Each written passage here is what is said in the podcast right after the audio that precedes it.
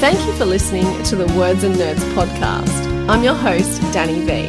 From all of us in the writing community, we just think you're amazing because you put your heart and soul into everything you talk about on this amazing show. The podcast has over 50,000 listeners every month.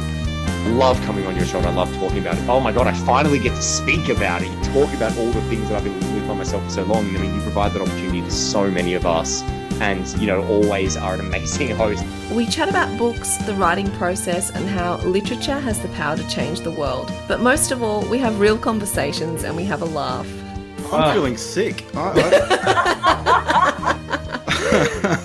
Thanks for being here and sharing the journey.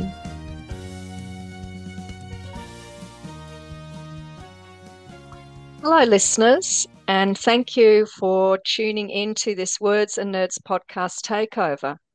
My name is Josephine Taylor, and I'm speaking from Whadjuk Noongar Boodja, where I live and work, and where sovereignty was never ceded. Today, I'm in conversation with Alan Fyfe about his novel T, published by Transit Lounge. Alan is originally from Mandurah, Australia, the unceded country of the Bindjareb Nation. His verse and prose can be found in Westerly, Overland, Australian Poetry Journal, and Cottonmouth. He was an inaugural editor of UWA creative writing journal Trove and a prose editor for American web journal Unlikely Stories. He is a winner of the Karl Popper Philosophy Award, was shortlisted for the Judith Wright Poetry Prize, awarded second place in the 2023 Tom Collins Poetry Prize, and has been selected as a WA Poets Inc. Emerging Poet for 2022 2023. In manuscript, his debut novel, T, received shortlistings for both the Tag Hungerford Prize and the Chaffinch Press Aware Prize in Ireland. Alan is currently a PhD con- candidate at the University of WA, where he is writing a novel in chiastic structure and he has his first poetry collection called God, Sleep, and Chaos coming out with Gazebo Books in 2024. So, congratulations on that, Alan, and welcome. Thanks, Joe. Thanks for having me on. Not a problem. Uh, first up, could you please give a synopsis of T for our listeners, just so we have a, an idea of what we're talking about today? Ha, I hate doing synopses uh, you know, you got this uh, set thing that's so complex, you need 70,000 words to say it. And then publishers and agents and stuff love these things. They love you to reduce it down to a couple of hundred words. Um, That's right. The, so, the, elevator pitch. The elevator. Yeah, pitch. the yep. elevator pitch. So I'll um, I'll give your listeners a brief idea. Uh, so a young man, a 23 year old man, uh, comes um, into the outskirts of Mandurah Pinjarra from uh, Dwellingup, where he has money in money in his pocket from fruit picking, um, and his intention is to buy methamphetamine off of a dealer called Gulp. On arriving there, he finds Gulp dead uh, under mysterious circumstances, and he steals Gulp's meth and determines to become a dealer himself. Uh, and shortly afterwards, he w- witnesses a man falling out of the sky. Um, and then we go into uh, the being you know uh, trade orientated uh, his experience with methamphetamine we go into the community of the economic margins around the Peel region Mandurah Pinjarra that uh, use the stuff uh, and um, uh, some more strange magical happenings uh, in uh, T or Timothy's story. Oh, okay. Um, and we have a vast array of characters, um, mm. including, you know, obviously T and um, his supplier, Cardo, and um, Laurie Bird, and, um, well, Gulp, I guess, figures in, in a way too in the narrative. Could you just introduce us to the primary characters who you see as the primary characters in the novel? Yeah, sure. Uh, so Gulp is a primary character, even though he's dead at the start of it. He kind of haunts the novel, um, uh, you know, metaphorically and yeah, actually in in the later literally. chapters. Yeah, yeah. literally.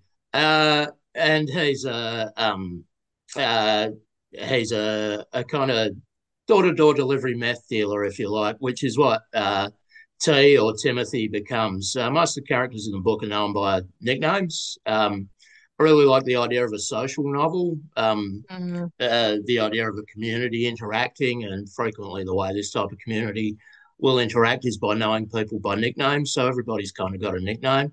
Uh, T uh, finds briefly finds romance with um, uh, a woman called Laurie Bird, um, uh, who is a kind of underground real estate agent fixing up yes. um, fixing up deals for people who might otherwise not be able to secure a rental. Um, uh, not a meth addict herself, um, uh, but there are other meth addic- addicted characters in there. There's Cardo, who's a kind of wholesaler, who uh, is Gulp's former best friend and comes to uh, use uh, T or Timmy to. I'm going to refer to him as Timmy throughout this because that's the way he exists in my brain. Um, sure. Who, who kind of uh, uses t- Timmy as an emotional replacement for the loss of his best friend. Um, and uh, Timmy is um, he kind of plays up to this in order to get the to get the method a good deal from Cardo. Um, so yeah, that's the main cast of characters. There's also a character called Gobbo, uh, mm. who serves as a sort of foil for Cardo. He's involved in this main crowd, a sort of permanent um, drug party that's going on inside of Cardo's shed. Uh, and yeah, those characters revolve around there, along along with a lot of minor characters. I try to yeah write even minor characters as people who've who've had childhoods. So there's a lot of information in my brain about what happened to them in their lives, kind of off the page, the off the page work, if you like. But that's the that's the main cast, if you like. Mm. And you really have that sense of of that. All of the characters, Nerve and Tongue and Sean Elgin, uh, you know, all of them really, for me, read as very as real people. So clearly, that kind of off the page work that you did has has paid off in the sense of of that they they really leap from the page. Um, given that, where did they come from in your imagination? Uh, well, that's a complex question. Uh, where did they come from in my imagination? Well, uh, where did they come from? You know, where did where did these where did they come from? Are they drawn from reality, imagination? Are they compilations? Are they are yeah, they kind of yeah yeah? yeah. Uh, so it's an imaginary novel. It's a fiction novel. Um, mm. But yeah, of course, um, they come from uh, prototypes of people from the area. I'm from the area, and um, I'll get this out at, at this point of the interview, so it's not sort of hanging over things. I have been a methamphetamine user. Um, I have been involved in that crowd and that economy and all that kind of thing. And you don't want to, if you're writing a fiction novel, you don't want to use real people. It's it can be kind of hurtful to them. Um, so while these people don't exist, while they're imaginary, um, uh, they're certainly representative of types and of ideas and of philosophies uh, floating around that world. Yeah. Mm yeah uh, well thanks for your honesty because I, I think that there's always that thing of how much of our real lives come into our novels but at the same time clearly this is a profound work of imagination as well so um, yeah i think literally, that's, that's never literally seen anybody levitate so that's yeah, that, that's important for people to remember. I think, like you know, where where it's a close observation, and I think it's going to be apparent to anybody who gets 15 pages into this that I know how smoking anth- methamphetamine works. Um, I think so. Yeah. Yeah, but um, I think it's really important that um, uh, that people know this isn't an autobiographical thing. You know, um, maybe there's some levels of what they call roman à clef. You know. Uh, things that uh, revolve around my, my real life. Um, but I like fiction. I like writing imaginative stories. I like imagining not real people and um, and moving the moving around around a chessboard of a narrative. Absolutely, and also yeah. too, if you kind of fall more into that thing of of seeing things as an autobiography, it take doesn't take into account the kind of the the um, years of of graft and and inner work that is part of writing a novel oh, yeah. as well. Yeah. yeah. Um, so poet Lucy Dougan has said that T works the margins, both in terms of place and subject of the culture around meth use in utterly compelling ways. What is it about writing the marginalised that appealed to you here? Okay, uh, so uh, relating back to what I've just said, um, because I've lived um, on the economic margins, I've been um, out of money. I've I've lived in, uh, even though Laurie Bird's not a real person, I've lived in one of those kind of illegal uh, rental setups um, uh, in a house with no cooking equipment um, and holes punched through the walls and satanic graffiti all over it and that kind of thing. Uh, I guess that it appeals to me because it's an unseen bit of life. Part of the theme of the book is about being unseen. Um, and it's not something I find a lot in Australian literature. Um, Australian literature is statistically, they've just done a study on it, a very upper to middle class pursuit. Um, you know, most of the people in the public publishing industry come from private school backgrounds and that kind of thing. Uh, so um, it appeals to me to kind of testify about that in a way. Um, it also appeals to me um, because these are characters that I can relate to. Everybody wants to read things that um, they can uh, that either open up new worlds to them or uh, that can resonate in their own lives. Um, and so, seeing a kind of lack of that, you know, they say you write the kind of thing you would like to read. So that's the kind of thing I would like to read, and I hope to continue to do so to uh, to delve more into um, uh, ideas and those economies. I should point out too that it's not just about math. I think that would be a pretty boring book. In the same way, I think if I did like direct memoir, that would be a pretty boring book. Um, I think that um, it's about the things I wanted to show in here are, are, the kind of economies of that. The idea of the underground real estate market um, is an economy of people struggling to survive. Um, the drug market is an economy of people struggling to survive. And I wanted to present that in kind of late capitalist terms and um, show how that might actually work um, because I don't think people know about it. Drugs are kind of used in literature quite a lot as either a metaphorical thing or a sensationalist thing. Um, so I wanted to make not just drugs, but that life of struggle uh, a um, an apparent thing, and maybe show some of the mechanics of it. And that's, I think, just listening to that, to me, that's like a really important corrective in terms of representation, as you say.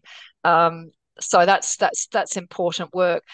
I, th- I think too. What I, one thing I really noticed about the book, and it's it's really lovely that you you do this, is that um, that you don't there's no flinching away from the reality of the kind of um, the the kind of outcome of meth use and long-term meth use and so on you know mm. it's hmm. really it it kind of mucks up lives and relationships i could have used another word there uh, but also you ha- you balance that really well i think and and this speaks to a little bit to what you were saying about real estate and showing the lives properly. It, it, it, this isn't stereotypes. You're really adding depth to those stereotypes that I think that um, those who haven't experienced this kind of life might think in the terms of stereotypes. You really add depth. You give humanity and intelligence to the characters, and and there's compassion, and you show them as um, you know complex. They're not they're not bad. They're not good. You know they're they're everything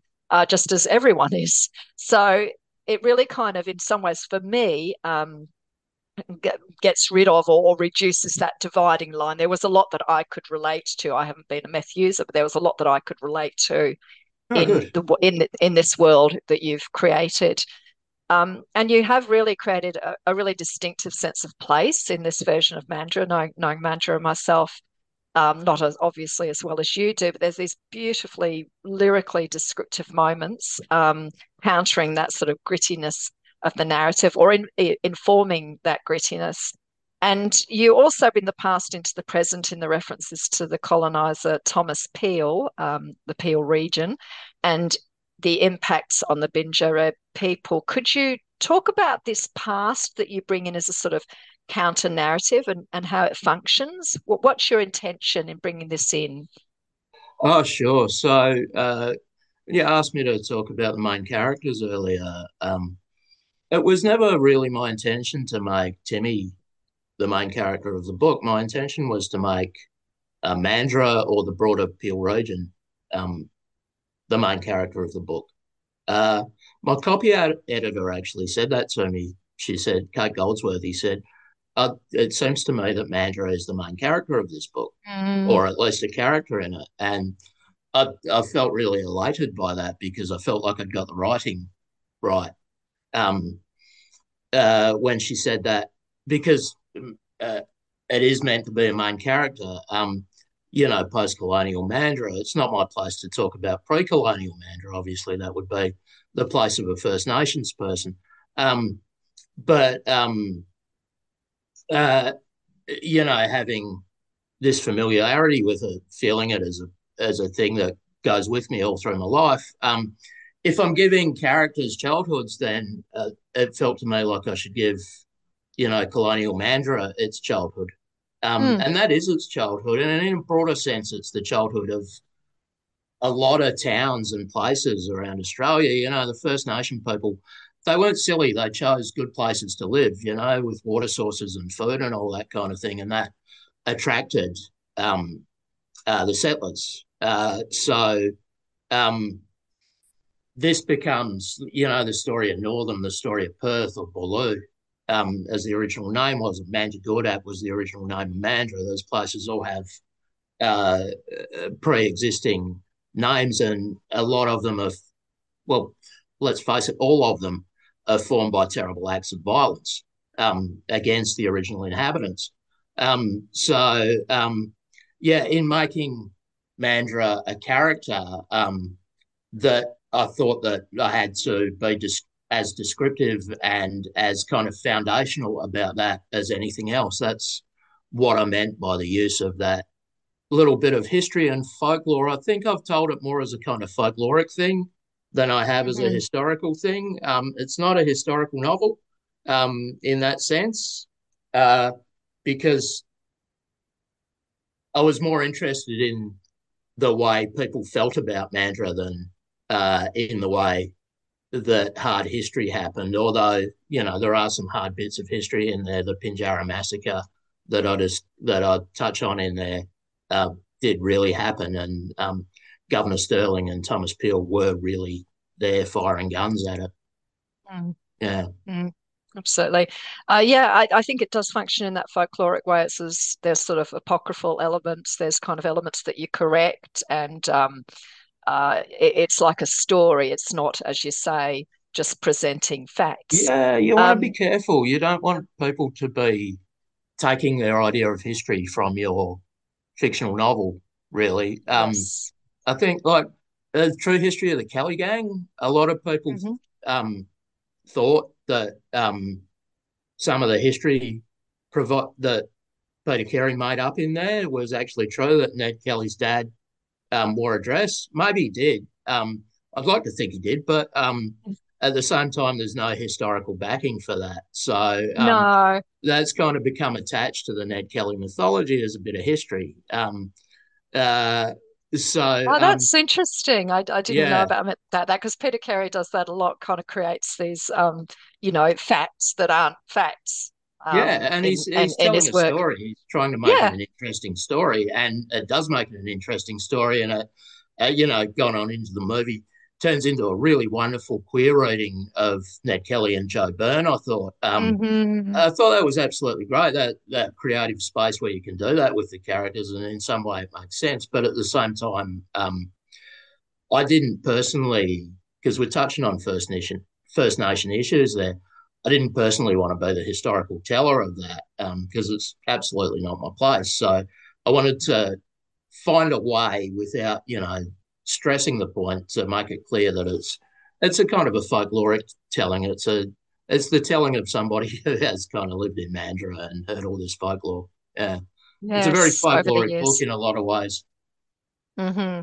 Is there any parallel and I think I might have read this maybe in a review or something, parallel of self-destructiveness of meth to the greediness of colonizers. Was that one of your intents or not really? Oh yeah, definitely. Uh, oh well, mm-hmm. Um, I I guess failure is a major theme of the book. Um, so the idea of Thomas Peel as a kind of a failure, you know, he never he ended up in massive debt. He never, you know, mm. he did all those terrible things, but never really saw any profit of it. Um, so um, I wanted to to draw out that idea of failure and um, you know, Mandra of a char- as a character and all those kind of people in the book who fail. Um, that this might be a kind of haunting in the background um, of the place itself. Um, uh, a place kind of um, uh, kind of forged in failure, if you like. Um, I find that idea really fascinating that he did those terrible crimes, um, but it got him nothing. Um, yes. Yeah. Mm. Whereas, you know, uh, in comparison to someone more successful like Governor Stirling. Mm-hmm.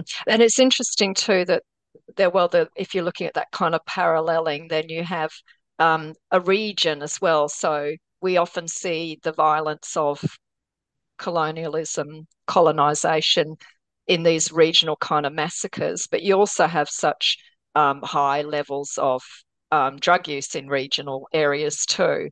So mm. it's it's kind of a constellation. It is a constellation, yeah, um, and it's got to do with poverty. Um, there's very very clear con- uh, correlation between um, uh, between economic deprivation and meth use. Um, for example, in Mandurah, a suburb of Mandurah, um, which exists as Summer Waters in my work, um, I've fictionalized the name of it, uh, is um, it ranks in the um, in the bottom four percent of the country for uh, economic disadvantage. Um, place where the the same place where that uh, giant statue was burned down recently. Um, yeah, so um, uh, there there is like this correlation, and you find it in areas of Bunbury and areas of Northam um, between you know people trying to escape what's essentially a, a, horror, a trauma in their lives, and the escape of extreme drug use. Yeah, mm-hmm. but there's often too like um, I'm not sure about using the word evil, but you know, there's this question for me in reading the book about when does bad behavior tip over into evil. Um, mm, I was thinking yeah. about Thomas Peel, and I'm thinking about these um, these sort of drug dealer, drug users. That often there's a lot of bumbling behavior. You know, yep. it's um, but but yeah, where does bad behavior tip over into evil? is, a, I don't know question. Where, I don't know where the exact line is, but that's that's very very well picked out. Um, people trying kind of, um, you know, there's this kind of idea of evil geniuses and that and that kind of thing. You know, the James Bond villain or whatever. But really, like bad things are are, are done out of stupidity sometimes. Um, they're done out of not knowing sometimes. Yes. And yeah, um, I guess like evil can be a kind of oblivion, a kind of lack of empathy for for other humans, as in the case of Thomas Peel. But I think it's really that's a really sharp observation, Joe, because uh, T's journey is kind of uh, he meets this really toxic male character earlier in a, a Russell, um, who's kind of emblematic of stuff that disgusts Timmy um, about the way men act towards women. Um, and then he finds himself going towards that sort of behavior himself. So it is a kind of a question for T. Um, you know, he says early in the book that he wants to think of himself as a good person, and um, you know, the a lot of the theme of it is how long can he hang on to that sort of illusion while he's doing those yes. things? Absolutely. So it's kind of an, an ethical inquiry too. I definitely I, an I ethical really, inquiry. Yeah. Yeah, I really like that about the book. I actually reminded me of um, Zen and the Art of Motorcycle Maintenance a little bit, you know, some of the kind of elements of that kind of inquiry that you bring to it. Um, it it does seem in some ways that that T is searching for freedom, and there's that savage irony that that long term addiction is is ultimately um, imprisoning. But I'm also so I'm really interested in the relationship between art and drugs, creation and destruction um, that that um, author Mel Hall brings out so well in the, a review of T, um, which is on the Westerly blog. Could you speak about that relationship a little bit between freedom, creativity, drugs, how that figures in the novel? I know that's a big uh, question. Yeah, I, re- I really love Mel Hall's uh, uh, review. It was so existential, and that's just having read the book, you know, that's totally my jam. Um, mm. The that kind of existential writing. Um, so um, I don't. I'm, I'm not sure that T is searching for freedom. That's certainly one of the possibilities. Uh, what for reasons that is presented to him, uh, mostly by Cato, who represents yes. that point of view. You'll find various characters in there representing different points of view that T try kind of tries on for size. Um, mm-hmm. That Timmy kind of um, looks to. So Gobbo uh, postulates that you know a lot of this is about friendship and community. Um, Laurie Bird kind of postulates a, a, sort of civic duty born out of affection and empathy. Um, and Cato uh, postulates this idea of absolute freedom. You know, he's a he's a Satanist. His ethics are kind of egotistical. Um, uh, following the work of uh, Anton LaVey and the Satanic Bible and that kind of thing, he's got this kind of um, idea of absolute freedom as a way to happiness. Um, and I don't know that he's searching for happiness. Maybe he's searching for a sort of self destruction. He's a kind of open character. If you ever read Plato, um, you'll find um, people making these big rants. They sound like a bit, uh, sorry, Socrates specifically having these big rants that sound a bit like meth rants. And a sub character yes. in the background kind of going, oh, yes, Socrates. Oh, okay, Socrates. And T's that kind of character. He's letting uh, people have these rants and taking in their philosophy and listening to it. Yeah, um, that's interesting. He is a bit yeah, of a blank slate in some ways. He is a little bit or, of a blank of slate. Yeah, yeah. So um, his sort of search is informed by him not knowing really what he's searching for. I think there's a moment earlier in the book where he's a little bit honest about it. And he says, Well, I'm kind of doing it to feel better. Um, so when I give him his childhood and his history, it's the reader can see it's not very nice. Um, you know, he, he hasn't had a good start.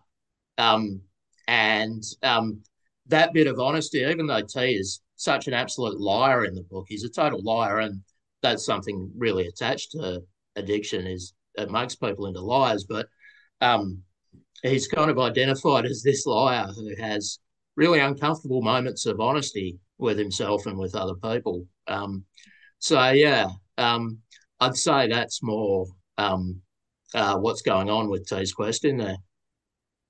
Okay, and how does um, creativity figure into all of that? Um, this whole idea of like, well, if we're looking at destruction and creation, yeah, and well, there is a lot of creativity. A lot of characters sort of lean towards creativity mm, in different ways. Sure. Yeah. Well, it's something that enhances life. Um, and again, in making those people living this life the same as any other people, they're not.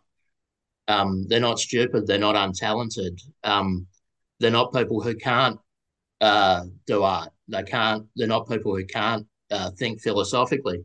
Um, they're just people um, placed in a certain uh, genre of life where you know those aren't ways forward for them. They're just um, ways they sustain themselves, much like drugs. Um, they're ways that they think they feel they're living. Mm. Mm, absolutely.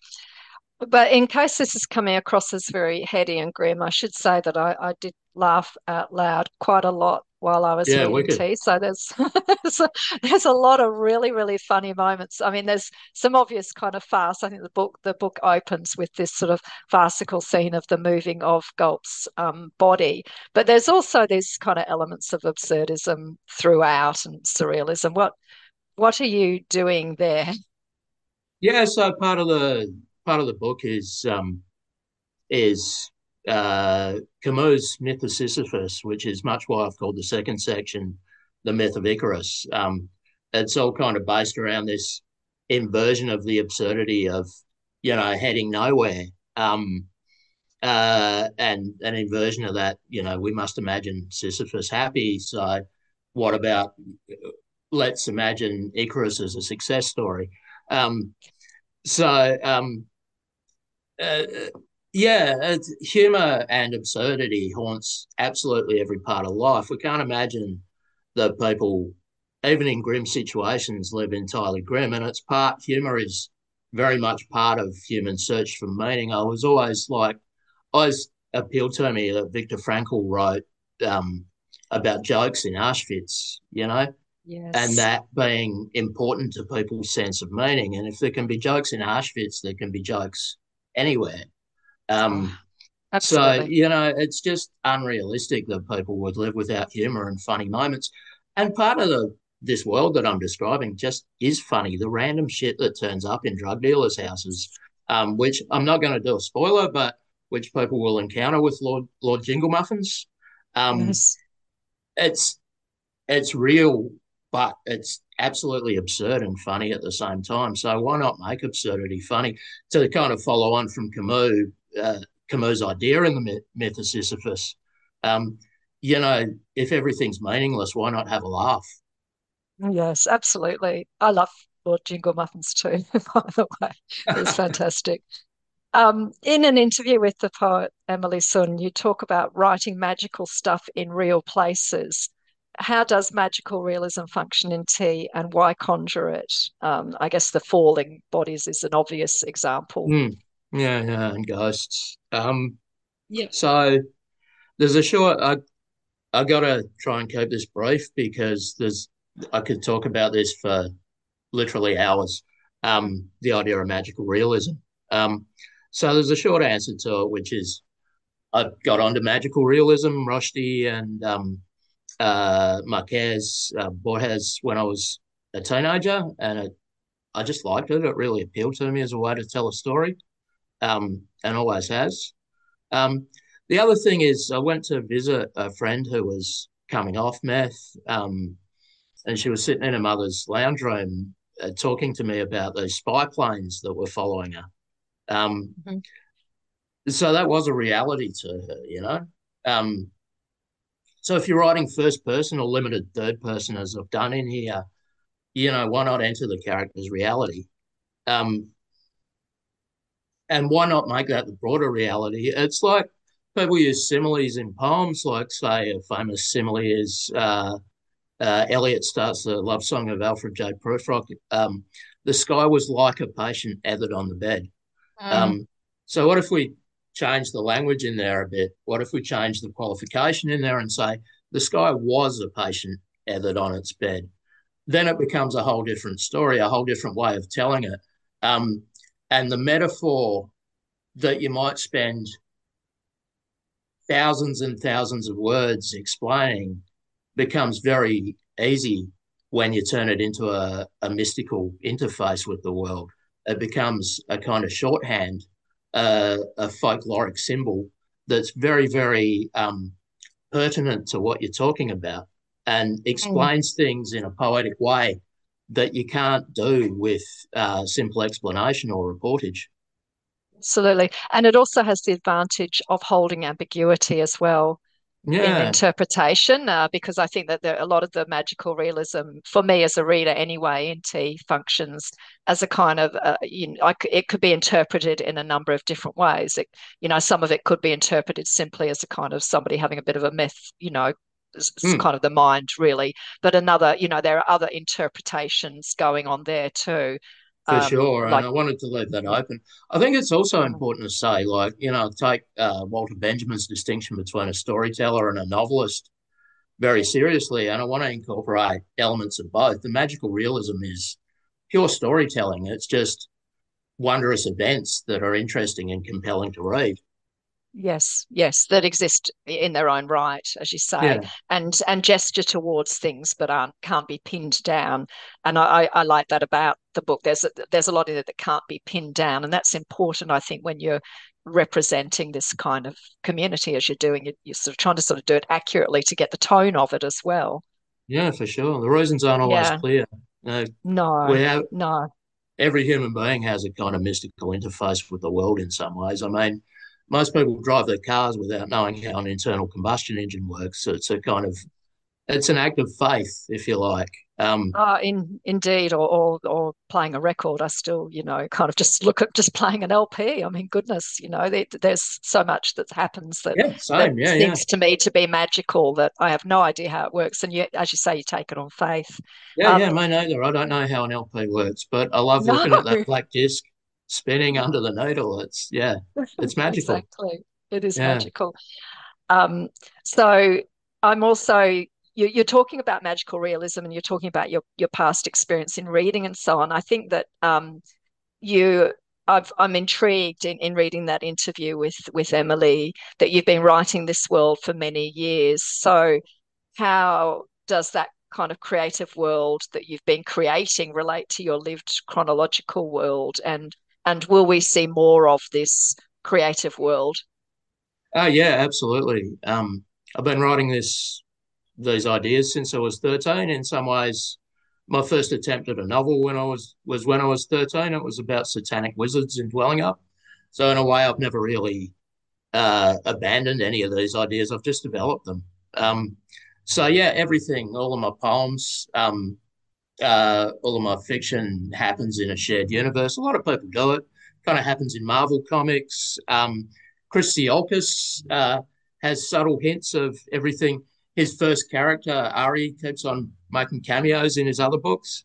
Um, so yeah, um, yeah, you will absolutely see more of this shared world. In fact, everything you read from me um, will be in this shared world, which uh, brings up a rather scary proposition because my poetry is sometimes about me. It's not fictional, um, which means I might be an actual character in this world. Um, wow. I don't I really like want this. To, I don't really want to get into the psycho- psychological depths of that maybe that's uh, maybe that's something I don't want to prod too much. oh well, I look forward to reading that poetry and and seeing. Um, we'll we'll finish up now, and thank you so much for all of your generosity and uh, speaking so candidly and intelligently about this wonderfully provocative ah, debut no novel. Problems. Thanks and, for that. It was a great yeah, chat. Oh, good. And thanks everyone for tuning in. Thanks to Danny for handing over Words and Nerds for this episode. And I encourage those who haven't yet read T to go out and buy a copy and enter this extraordinary world. Thanks very much. Thanks, Joe.